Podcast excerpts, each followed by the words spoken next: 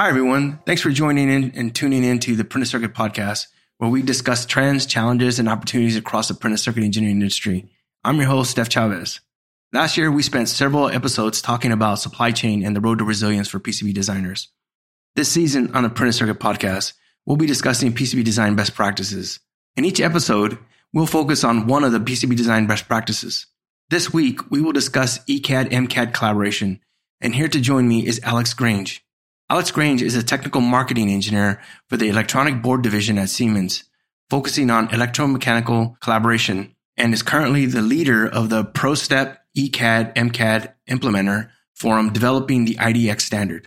Thanks for being here, Alex. Thank you for having me. I'm happy to share my experience on this subject. So let's just get right into it. Alex, why doesn't it work today when it comes to ECAD MCAD co design collaboration?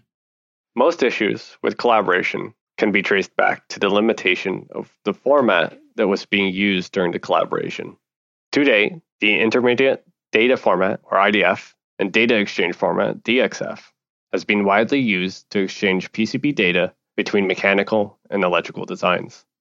IDF was initially developed and released in 1992 and was last updated in 1998. DXF, on the other hand, was released in 1982 and is no longer being developed either. For older designs, IDF and DXF provided a powerful mechanism to collaborate between electrical and mechanical domains.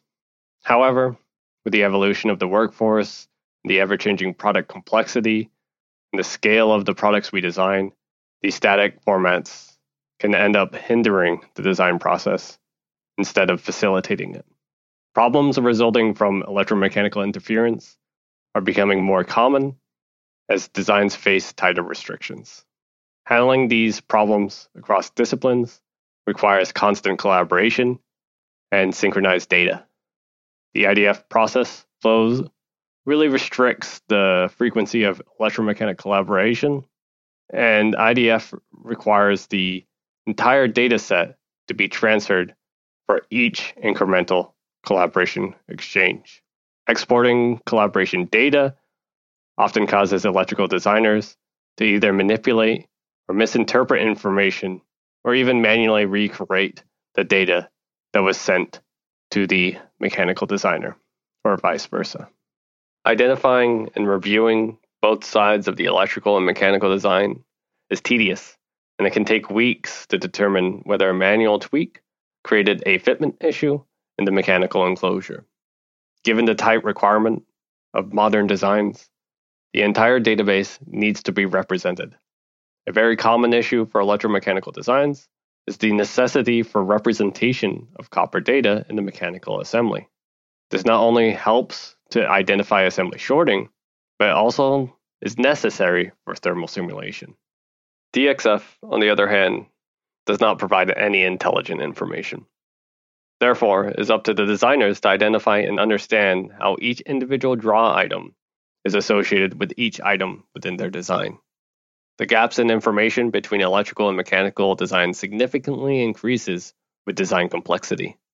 Additionally, divisions function more as a silo due to the globalization of engineering groups. Designers face both regional and time zone challenges when identifying the true design intent the other domain is trying to convey. This lack of intelligent communication has resulted in duplicate work and tedious rework to understand the full set of requirements set by both electrical and mechanical domains. Alex, I couldn't agree with you more on that. And, and I'll tell you, uh, I, I've had my share of evolution throughout my three decades of experience from going from napkins to drawings to PDF or even Visio files to IDF or, or DXF, uh, and then now with IDX. So I, I hear you. Do you have any examples to share where you have encountered problems using these older formats?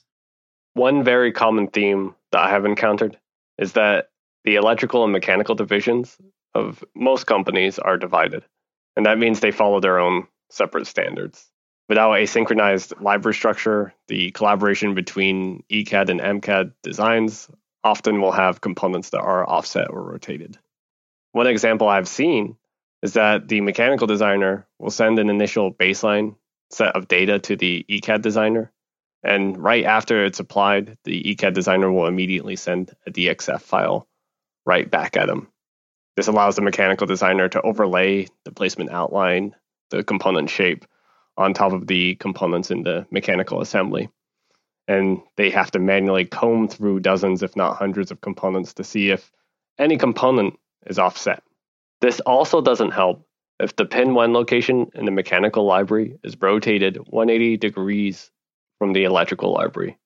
I have seen this disjoint cause many design respins because the component looked like it was placed in the right location in the same X and Y in both ECAD and MCAD assemblies, but the pin 1 was different. So when you fabricated and inserted the component, it did not actually work. But this really is only the tip of the iceberg. Every company I have visited and worked with has their own story of how a small mismatch between the ECAD and MCAD data has resulted in a design respin that costed the company a lot of money. I've seen it. I've seen it over the years. I've seen not just me, but uh, other designers I talk to uh, that that have vast experience can tell you that that same or those issues have definitely crossed our plate at one time or another. So it, that is so true. I can tell you that for sure. So tell me, what is the IDX format and how does it benefit electromechanical exchange today? When the ECAD MCAD implementer forum was first formed to develop the IDX standard back in 2010, the main intention of it was to replace IDF and DXF and provide a more incremental exchange rather than dumping all the data to the other side. With IDX, we created a collaboration workflow. This workflow allows you to accept or reject any proposed items that have been sent from either domain. To keep the data synchronized, every proposal comes with a response from the other domain. This helps you understand what the current status of the board is between both domains to ensure that we stay in sync with each other. We also know that it's much easier to fix the problem as you encounter it rather than doing a long design review at the end and updating the project when it's complete. We also wanted to provide a higher resolution of data exchange between ECAD and MCAD.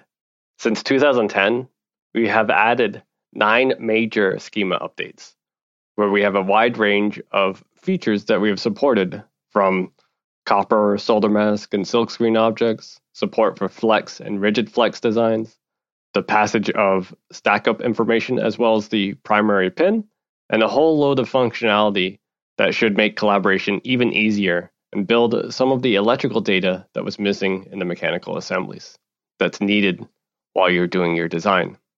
It is important to understand that we need to move away from these obsolete data exchange formats that are no longer being developed by any vendor and move toward an incremental data exchange, which is the IDX format. I couldn't agree with you more, Alex, especially when you talk about the integrity of the data and the accuracy of the data. It's important. I can tell you how many times where uh, I too have heard horror stories of the exchange not going as well, or it's a manual process, and that manual or the human process stuff will get missed. It's a Murphy's law. If it's going to happen, it will happen, or potential to happen, it will happen. So, so let me ask this. So when we know what the problems can be, what is the solution, or when we think of best practice, what is the best practice that PCB designers should implement? The communication between the electrical and mechanical designers should be able to occur at any time or frequency. As a result, this simplifies the exchange process as we are only sending the incremental data, allowing us to collaborate more often and earlier in the design cycle.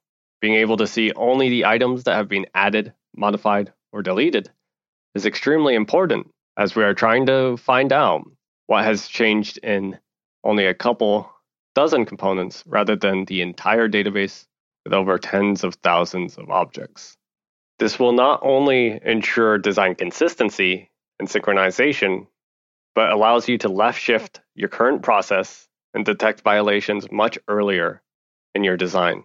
One example I have is working with a customer over the last year was still using IDF, is that the mechanical designer made dozens of redundant iterations with the ECAD designer on a connector on their board that interfered with their enclosure. The ECAD designer did not know there was an interference and would move it for better routing and the mechanical designer would push it back to its original location as it did not interfere with the enclosure. With IDX, we can reject any changes that were proposed and even provide a comment to the other domain to highlight the intent of why the change was rejected.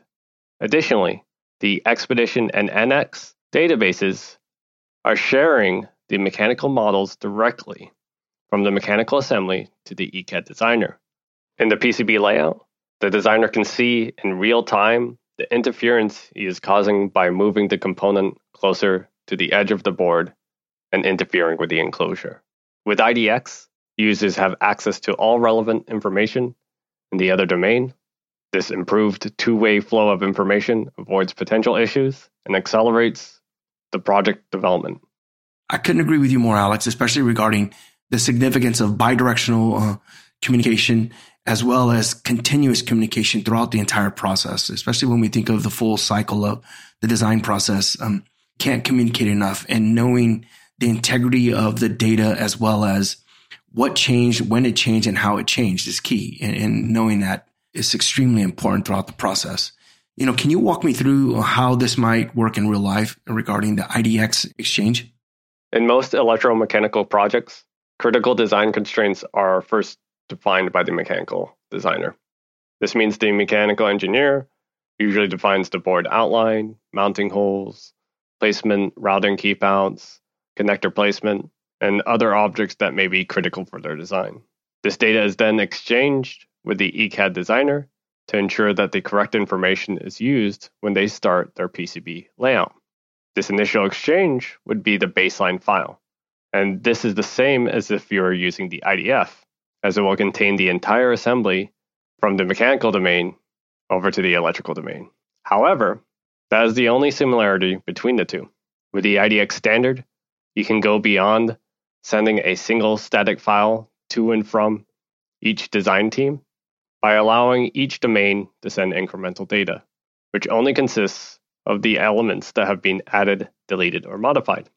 Since the last incremental or baseline you have sent, any item in the incremental data will be allowed to have a comment associated to it and can be accepted or rejected. To ensure both domains stay in sync, each proposal will have a response file. If a component was moved and rejected, the initiator will see that the component will move back to its original location. This process continues throughout the entire design cycle until the project is finalized and sent off to be manufactured. IDF really fosters closer collaboration and enables the early identification of critical issues during the design flow.